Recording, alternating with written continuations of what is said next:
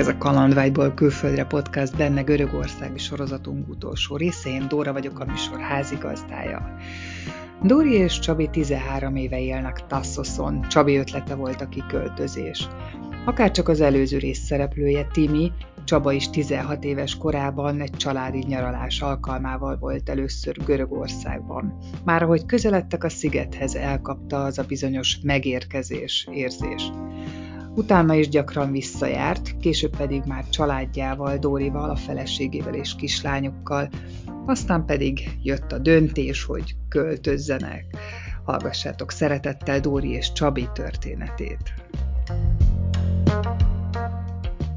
Benedek Dóra vagyok, és Taszoszon élek a családommal. Pest megyéből jöttünk, költöztünk ide ki.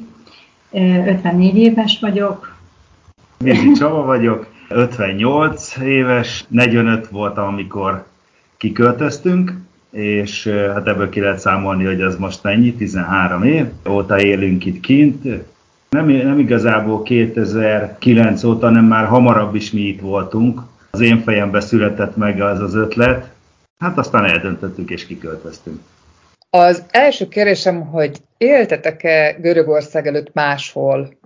Nem. Ez az első ország. Sokat jártunk külföldre, de nem maradtunk ott sehol ezen kívül. És Görögországról tudtatok bármit, mielőtt eldöntöttétek? Tehát voltatok, kinyaraltatok ott? Igen. Na majd ezt most én mondom, ezt a részt. Hát ez egészen pontosan úgy kezdődött, hogy én 16 éves koromban voltam itt először ezen a szigeten.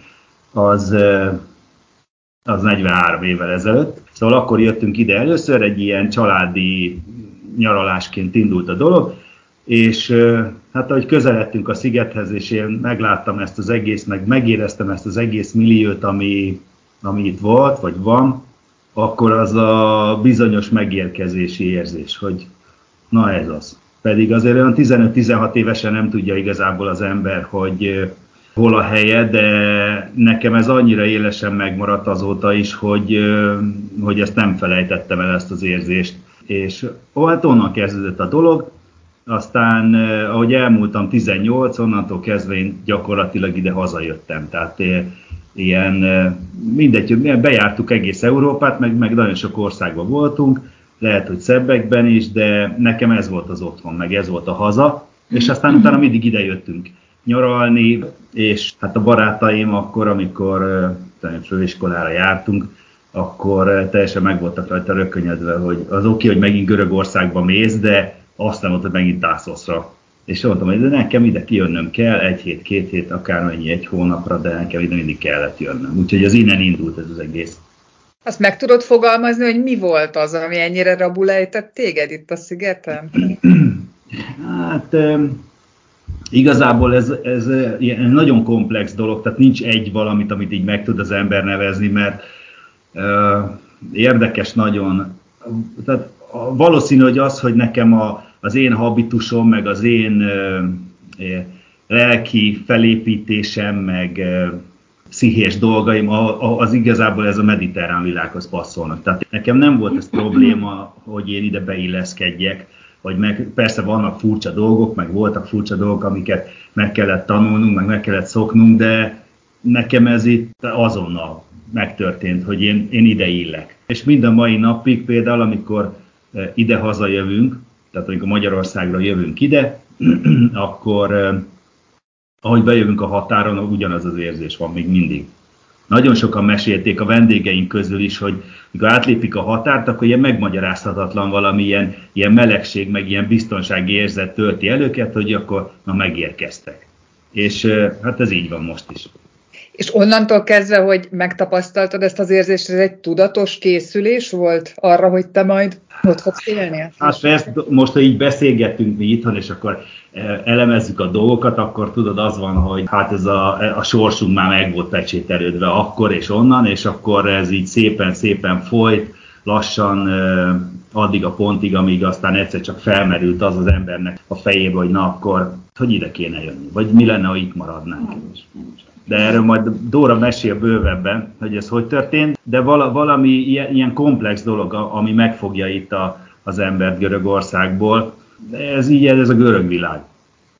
Dóri, te akkor már úgy kaptad a Csabát, hogy ő már meg volt fertőződve. Igen, igazából amikor én megismertem őt, akkor ő mögötte már jó pár kilométernyi Görögország volt itt, mert ő, ahogy mondta, először kirándulni jött, aztán nyaralni, aztán még a jugoszláv háború előtt ő a barátjával itt elkezdett ilyen kempinges turizmus ment még, és akkor ebbe fogtak bele egy pár évig, aztán utána ugye a tranzitforgalom az a háború miatt megszűnt, akkor ugye leállt itt a turizmus, és aztán amikor mi összeismerkedtünk, akkor kijöttünk először együtt nyaralni, és akkor kezdtek felelevenedni a régi ismerettségek, barátságok, és közben 2000-ben megszületett a Luca lányunk, és utána kijöttünk vele nyaralni Taszoszra, és ahogy alakult az életünk, meg alakultak itt a dolgok, először csak nyaranta voltunk itt, és aztán 2009-ben itt ragadtunk. Hát ez viszonylag hosszabb folyamat volt, szóval nem volt olyan nagyon könnyű az elengedése, meg ez az egész, főleg nekem. Tehát a Csaba már gondolkodásban, lelkileg, meg egy csomó mindenben előrébb volt, mint én. Én nagyon szerettem itt lenni, meg a Luca lányunk is 2 éves korától itt volt, tehát ismerte, de valahogy még a fejemben zűrzavar volt, és amikor már kezdtem mondani, mert úgy alakultak a dolgaink, itt is, ott is, hogy menni kéne Magyarországról, akkor mindig azt mondtam, hogy oké, értem, amit mondasz, de valahogy nekem lelkileg helyre kell tenni ezeket a dolgokat, mindent. És akkor egyik nyáron, amikor én hamarabb Magyarországra mentem a lányommal, augusztus végén, a Csaba még itt maradt egy hónapig dolgozni, és megjött, és akkor kinyitottam az ajtót, és azt mondtam, hogy megyünk. És nem tudta, hogy mi történt. És mi történt?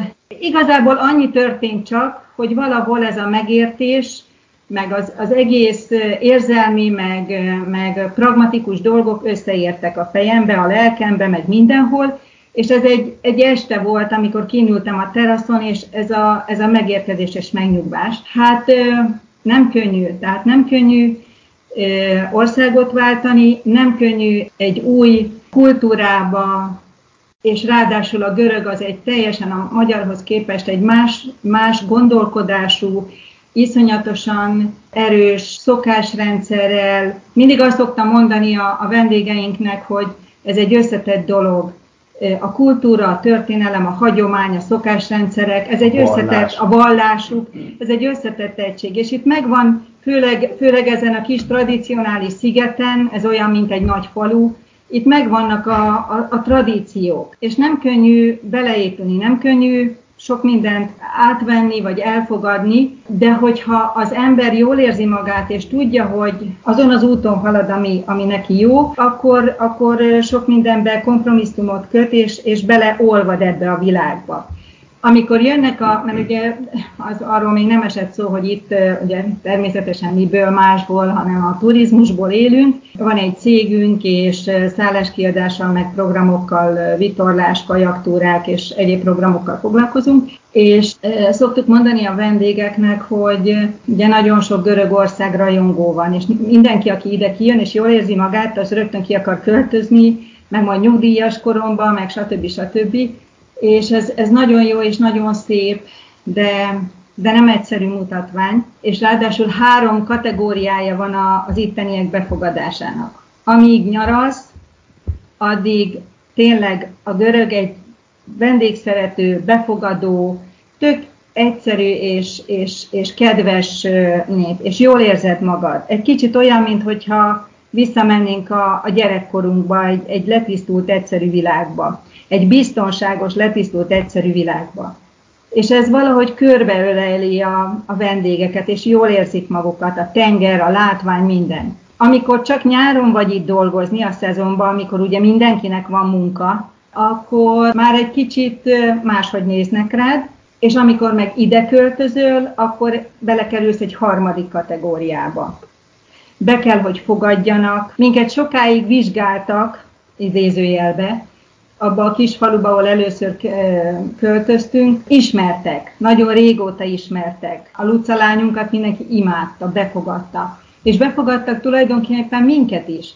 De azok az emberek, akikkel nap mint nap találkoztunk, és tudták, hogy kik vagyunk, és valamit akartak tőlünk, akkor nem jött oda először megkérdezni, hanem elment ahhoz a barátunkhoz, aki már régóta ismer, és leinformált minket.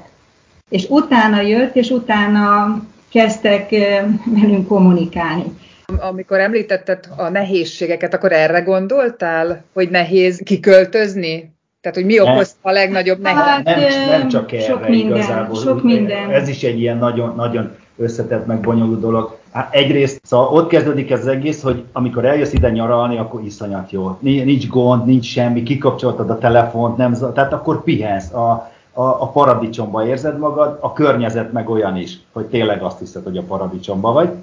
És amikor az van, hogy itt kell maradnod, tehát már nincs az a megszokott dolog, hogy most itt kinyaraltad, kipihented magad, nincs semmi gond, mert ugye itt is van adó, áfa, villanyszámla, stb. Stb.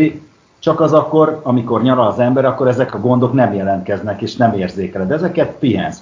De amikor már itt maradsz, akkor ezeket is föl kell már vállalni ehhez a környezethez, nem csak a paradicsomi állapot van. Ez egyik fele. A másik meg az, hogy el kell vágni a otthoni szál, mármint a magyarországi szálakat. Na és azért, ha már ott él az ember, ugye mi 40 meg 45 évesek voltunk, amikor kiköltöztünk végleg, hát akkor azért már beleéled magad a világba, tehát már van egy csomó vállalkozások, volt 2, folyik az életet, ott minden, telefonszámlák, minden, nem is gondol rá az ember, de 1000 millió szállal oda bele vagy kötve abba a világban, amiben addig éltél. És aztán annak az elvágása, tehát ezeknek a szálaknak, és addig, ameddig ott van valami, nekünk ugye ott volt a házunk is, amit még akkor el kellett adni, tehát bármit, amit ott hagysz, az iszonyatos nagy terhet jelent, mert innen 1250 kilométerről azt az egészet telefonon vezényelni, intézni, stb. Valakinek a családba ott kell hagyni, vagy a barátodnál az összes mindenféle adatodat, stb. Mert jönnek a számlák, ha valaki telefonál, akkor most hova lettél, stb. Tehát ez egy folyamat, és nagyon-nagyon nehéz. Tehát sok, akik például megkérdezték tőlünk, hogy hát ők kiköltöznek, de ott hagynak mindent, mert lehet, hogy majd visszamennek, szóval azt nagyon nehéz megoldani. Ha nincs ott valaki, aki testvéred, vagy valaki olyan családtagod, aki rá tud nézni arra az ingatlanra, vagy foglalkozni az ügyeiddel, akkor ez egyszerűen megoldhatatlan. Legalábbis most nem azt mondom, hogy lehetetlen, de iszonyatosan nagy teher, gond, éjjel-nappal, amíg ott volt a házunk, addig a fél agyunk tulajdonképpen ott volt, mert hogy mi van a házzal, ha vihar van, nézed az időjárást, hogy mi van, télen, ha fagy, akkor menjenek, nézzék meg, zárják el, locsolják a kertet, vigyázzanak a házra, stb. Stb. Tehát az nagyon-nagyon nehéz, és ez igazából nekünk, amire minden számla, meg minden egyéb föl lett számolva, az több év volt. Hát meg a családtagok, a rokonok, a barátok otthagyása. Nekem is idős szüleim voltak, akiket ott kellett hagyni. A másik pedig az, amikor eljössz egy másik országba, most teljesen mindegy, hogy melyikről beszélünk, nem éltünk máshol, de feltételezem, hogy ez így van máshol is, felejtsd el azt a mondatot, hogy de hát ez Magyarországon így van, . Nem szabad. Jó, van mindig egy összehasonlítás, mert alapból benne van az emberbe. Most amit csinálsz, vagy amilyen bürokrácián átmegy az ember, vagy a napi gondok, akkor mindig benne van a fejedben az összehasonlítás, hogy na, ez ott könnyebb volt, itt nehezebb, vagy pont fordítva. De ezt el kell felejteni, mert hogyha valaki külföldre megy, most akár hosszabb távra tervez, akár csak azt, hogy na, kimegyek valahová, és megpróbálom 1-2 évig, és akkor netántán visszamegyek, ha nem jön be.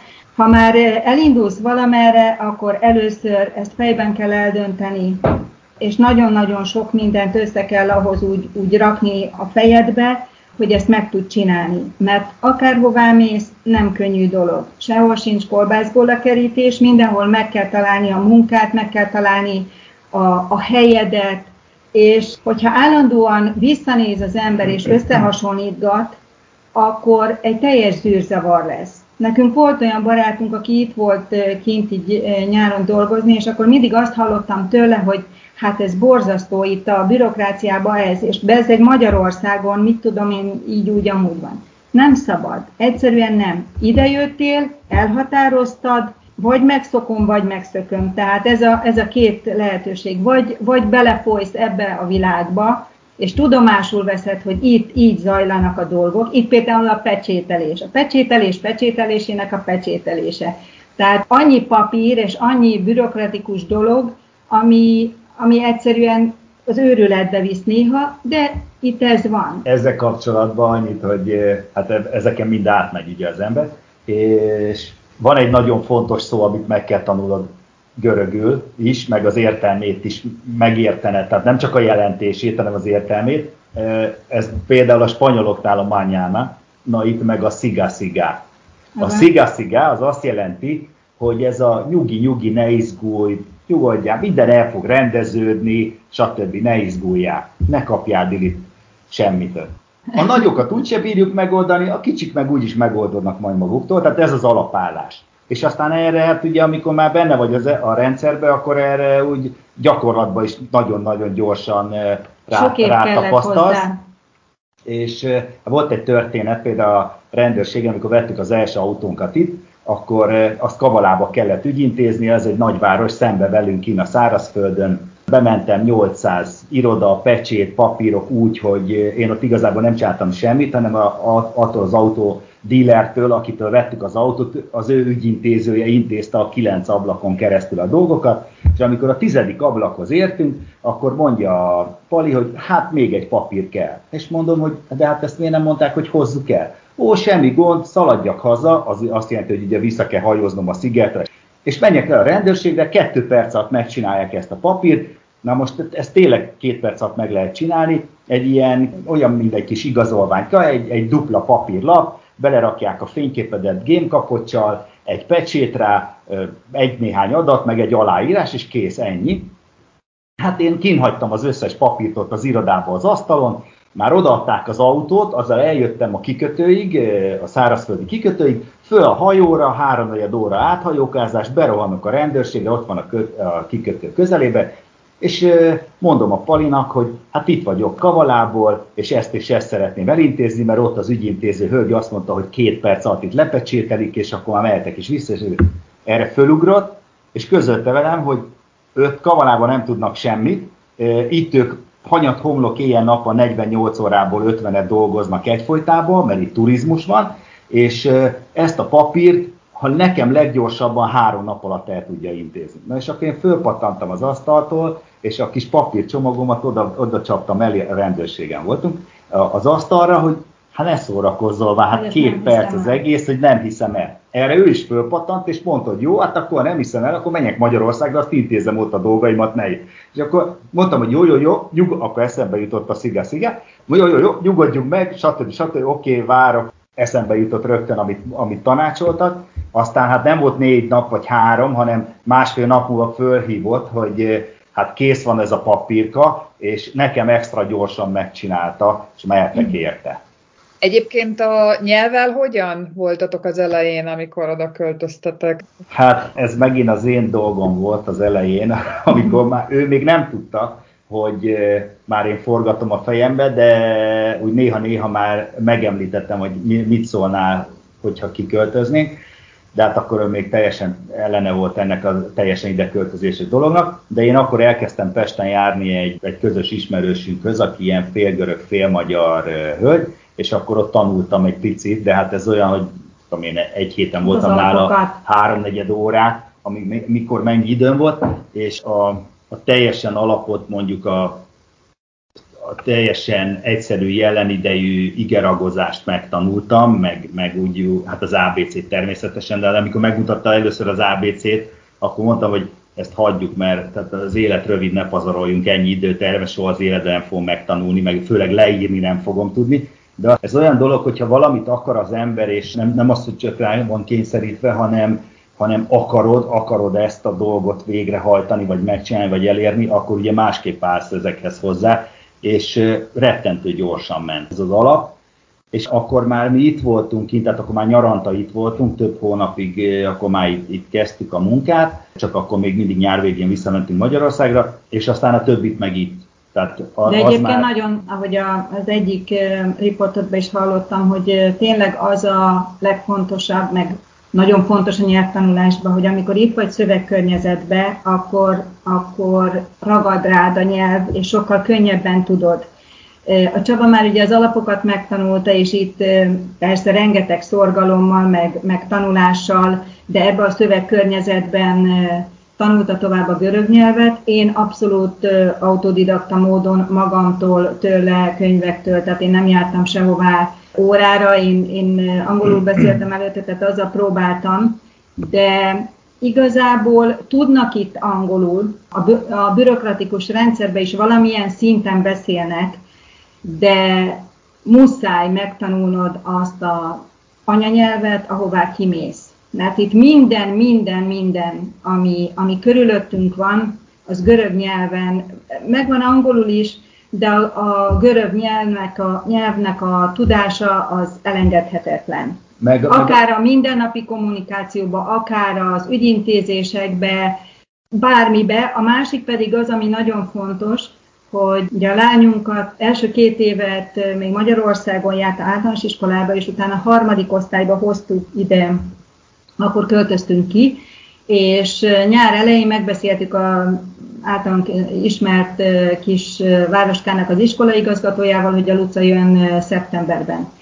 Mondta, jó, rendben, berakja első osztályba, mert ugye nem tudott semmit görög nyelvből, és amikor szeptemberben a tanévnyitón megjelentünk, akkor mondta, hogy a Lucát berakja 3. osztályba, és forgott a szemünk. Mi eredendően Magyarországon pedagógusok voltunk.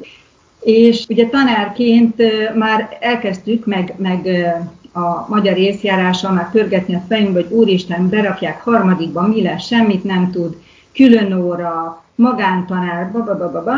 Ezt meglátta az iskolaigazgató, rögtön levette rólunk, és megsimogatott, és a szokásos varázsszóval, ez a sziga-sziga, nem kell idegeskedni, minden rendben lesz. A ti feladatotok, hogy reggel behozzátok 8:45-re a gyereket, délbe értejöttök, és azt csináljátok meg, amit a tanítónéni mond. Semmi mást. És a gyerek 1-2 éven belül jobban fog beszélni, mint ti bármikor.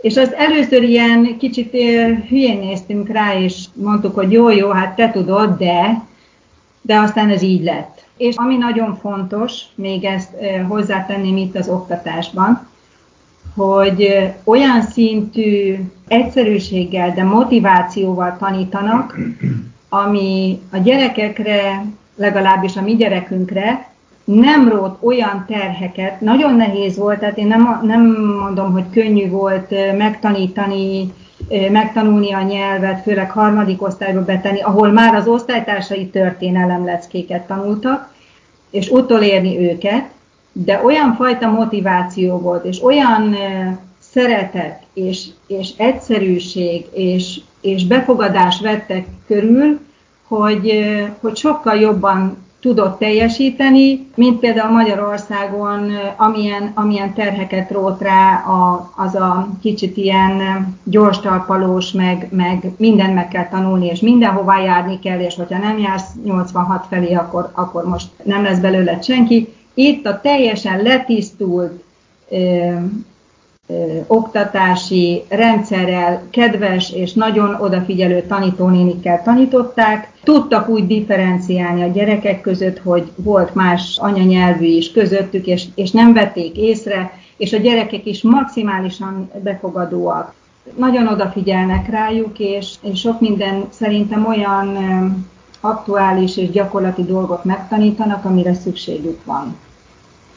Így a vége fele az a kérdés, hogy jártok-e haza? Vannak ugye családtagok, meg barátok, azért évente 1-2 szoktunk hazalátogatni, most már igazából ilyen...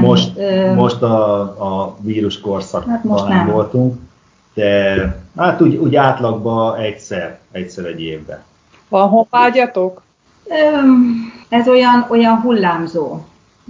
Nekem például a gyerekkorom, a szüleim is pedagógusok voltak, és Nekünk volt a Balatonon egy kis nyaraló, kicsi koromtól kezdve, és egész nyáron letelepült oda a család, és tényleg egy ilyen kis madárfüttyös, csöndes, olyan tüskeváros hely volt, ahol nagyon szép, csodaszép éveket töltöttem meg, nyarakat el, és nekem az sokszor így előjön. És amikor jönnek a vendégek, és akkor mesélem, hogy hát a Balatonon, meg a Nádas, meg a minden, stb. És akkor így néznek rám, ilyen mereven, és mondják, hogy úristen, itt laksz a tenger mellett, és a Balaton hiányzik. Igen, az emlékek, az érzések, amik bennünk vannak, de sokszor ez érdekes, mert amikor az ember gondolkodik valamin, hogy elszakadt mondjuk a szülőhazájától, és eszébe jut a sok-sok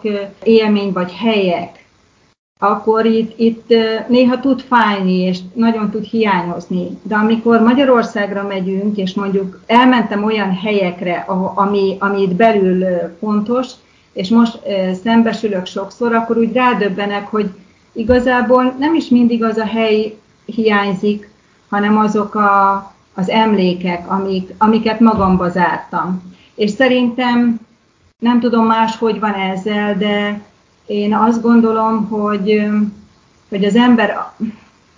Tehát mi például úgy jöttünk ide, hogy sok minden alakult is az életünkbe, de fontosnak tartottuk ezt az értékrendet, meg ezt a világot megélni itt, ami hozzánk közel áll.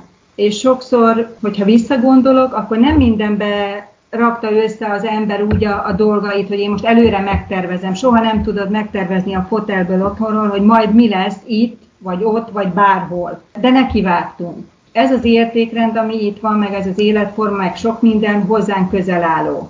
És ezt mindig csak egy mondatba szoktam, amikor megkérdezik tőlünk a vendégek, hogy na és jó. Ugye először szokott ez a kedves... hangsúlyjal, hanglejtéssel, hogy na, és megérte? Igen, nekünk megérte az értékek miatt elsősorban. Nem azért, mert hihetetlen anyagi megélhetés, mert nagyon nehéz itt munkát keresni, nagyon, nagyon sok minden nehézség van az értékek miatt, az értékrendszer miatt. Nekünk ez nagyon fontos. És mindig azt szoktam mondani, hogy igen, mert... Van egy mondat, hogy az ember ott érzi jól magát, ahol a lelke otthon van. És nekünk itt. Ettől függetlenül a honvágyra visszatérve, mindazok a dolgok, ami Magyarországból jó nekünk, az emlékek, a helyek, az irodalom, a zene, a gasztronómia, egy csomó minden van, amit mindig a szívedbe zársz, és mindig magaddal viszed, akárhová jutsz a világba, és ez nagyon fontos, és ezt próbáljuk átadni a gyerekünknek is, és ezeknek a felismerése én szerintem fontos. A két világ az annyira eltér egymástól, nagyon. Hogy tehát az, hogy most azt mondom az egyikre, hogy fehér, a másik fekete, ez így nem. Tehát ettől ezerszer tető.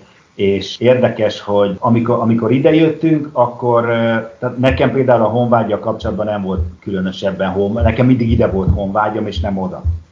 Mondjuk ez most is inkább így van, de az a lényeg, hogy ebbe a világba, hogyha megtalálod a helyedet, meg megtalálod az egyensúlyodat, akkor ez olyan nagyon-nagyon plusz tud neked adni ezzel a szabad, meg nyugodt élettel. Tehát itt rájössz, hogy úristen, eddig mit csináltam? Tehát, hogy eddig nem is éltem. Mert itt igazából, főleg ebbe a mediterrán életvitelbe, meg abba a munkába, amit mi csinálunk, abba ugye szezonális munka, tehát 6 hónap tulajdonképpen vegyük a munkának, 6 hónap meg nem csinálunk semmit. Ez így nem igaz, de ha akarod, csinálod, ha akarod, nem csinálod. És ez például nagyon nehéz volt, hogy mondjam, rátalálni erre a ritmusra, mert abból a világból eljössz ide, amiben éjjel-nappal rohangálsz, idegesít valami, rajtad van a telefon, ha nem csinálsz valamit, meg 3 másodperc annak, aki kérte, akkor már tulajdonképpen elvesztél, és egyszer csak itt rátszagad ez a nagy szabadság, és nem kell rohannod, nem kell csinálnod túl sok mindent egyszerre, ha nem akarod, majd jó lesz holnap, vagy holnap után, nem késel el se, itt az egész szigeten sehonnan nem kellett elkésni, egyedül csak a hajóról. Tehát amikor azt lekésed, akkor kész, akkor olyan, itt maradtál.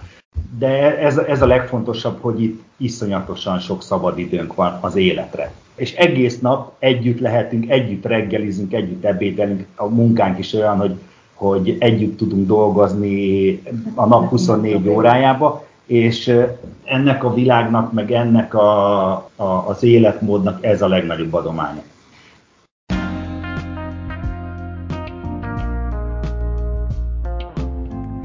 Remélem, hogy tetszett az adás. Ha nem szeretnél lemaradni a következő epizódokról, érdemes feliratkozni a csatornára. Találkozunk a következő részben jövő szerdán.